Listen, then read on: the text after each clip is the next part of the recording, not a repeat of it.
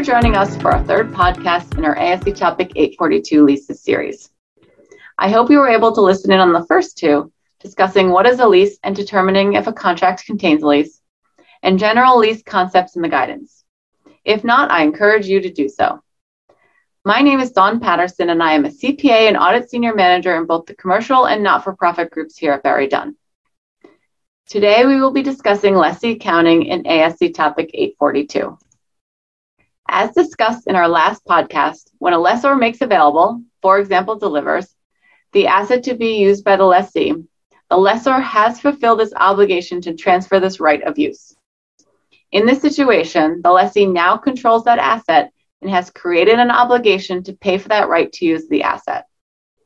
As a result, a lease liability has been created by this transfer and the lessee cannot simply return the asset without breaching the contract and potentially incurring significant termination penalties.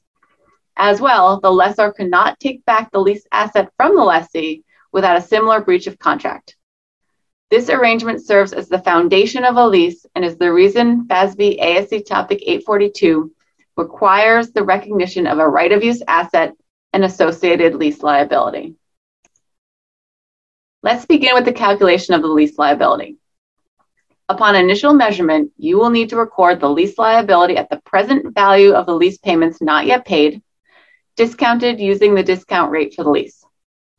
The discount rate that an entity uses should be the rate implicit in the lease if it's readily determinable. However, if this rate is not readily determinable, an entity should use its incremental borrowing rate there is a practical expedient to elect to use a risk free rate for comparable term as the discount rate. This election is available if the lessee is not a public business entity and is made by class of underlying asset. However, if the rate implicit in the lease is readily determinable, the lessee must use that rate. After you determine the lease liability, you next determine the amount for the right of use asset. The right of use asset consists of the amount of the measurement of the initial lease liability, as discussed previously, plus any lease payments made to the lessor at or before the commencement date, less any lease incentives received and any initial direct costs incurred by the lessee. Initial direct costs, by definition, are those types of costs that would not have been incurred if the lease had not been obtained. From a lessee perspective, but the same applies to a lessor, this generally represents either commissions or payments made to an existing tenant to incentivize that tenant to terminate the lease. Alternatively, there are specific examples of costs within FASB ASC Topic 842 that are not identified as initial direct cost. These include the following. Note, these may either be incurred by a lessee, a lessor, or both. General overheads such as depreciation, occupancy, and equipment costs, unsuccessful origination efforts, and idle time. Costs related to activities performed by the lessor for advertising, soliciting potential leases, servicing existing leases, or other ancillary activities. And costs related to activities that occur before the lease is obtained, such as costs of obtaining tax or legal advice negotiating lease terms and conditions, or evaluating a prospective lessee's financial condition. Once you record the right of use asset and the lease liability on day one of the lease, you will then need to address the subsequent measurement of the lease. The accounting changes depending on whether you record a finance lease or an operating lease. First, we will discuss the subsequent measurement in a finance lease. In many ways, the right of use asset in a finance lease is economically similar to other non financial assets. As a result, FASB ASC Topic 842 requires that the asset be measured at cost, net of accumulated amortization, and be amortized on a straight line basis from the commencement date to the end of the lease term. With respect to the subsequent measurement of the lease liability, an entity should recognize interest on the lease liability such that at all points during the lease, the lease liability reflects the present value of all remaining lease payments. As a result, both the amortization of the right of use asset along with interest on the liability is reflected in an entity's income statement. From a balance sheet perspective, the liability should be increased to reflect the interest on the lease liability and should be reduced to reflect lease payments made during the period. One important point to note here is that the total periodic expense, the sum of interest expense and amortization, will generally be higher in the earlier periods of a finance lease. Think of this similar to the interest component of a home mortgage. Next, we will discuss the subsequent measurement of an operating lease.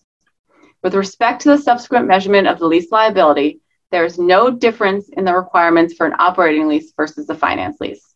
As a result, the lease liability should be adjusted such that it reflects the present value of all remaining lease payments using the discount rate applied when it was initially measured and recorded. However, the subsequent measurement for the right of use asset for an operating lease is different from that of the finance lease previously discussed. After the commencement date of a lease, a lessee is required to recognize in its income statement a single lease cost calculated so that the remaining cost of the lease is allocated over the remaining lease term on a straight line basis, unless another systematic basis is more representative of the benefit pattern. More specifically, an en- entity subsequently measures the asset at the amount of the remeasured lease liability adjusted for the following. Cumulative prepaid or accrued rent if the lease payments are uneven throughout the term, unamortized lease incentives, unamortized initial direct costs, and any impairment of the right of use asset.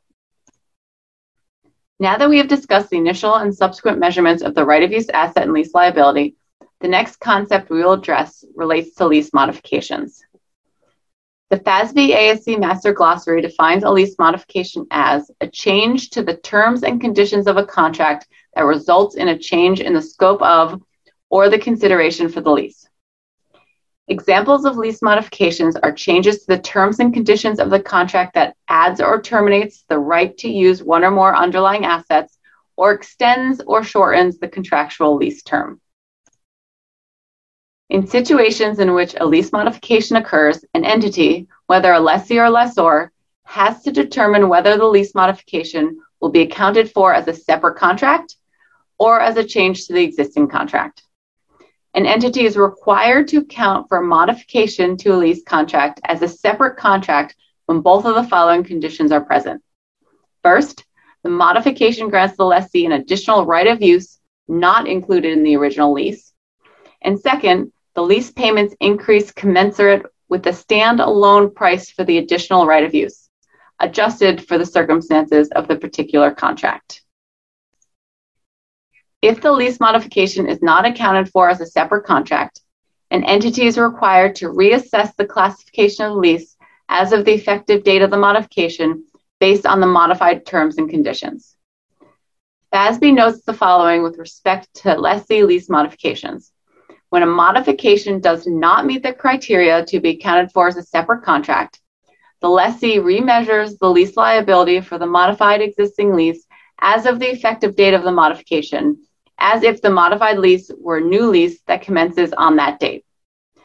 Because the board decided that a modified lease is accounted for as if it were a new lease at the effective date of the modification, the lessee reassesses the classification of the lease and remeasures the right of use asset and the lease liability based on the changed terms and conditions of the modified contract, including the changed lease payments.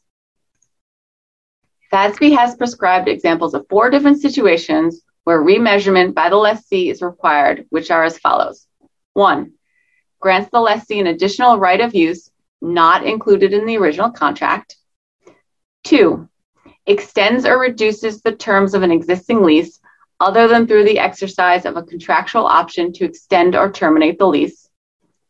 Three, changes the consideration in the contract only. And four, partially or fully terminates the existing lease.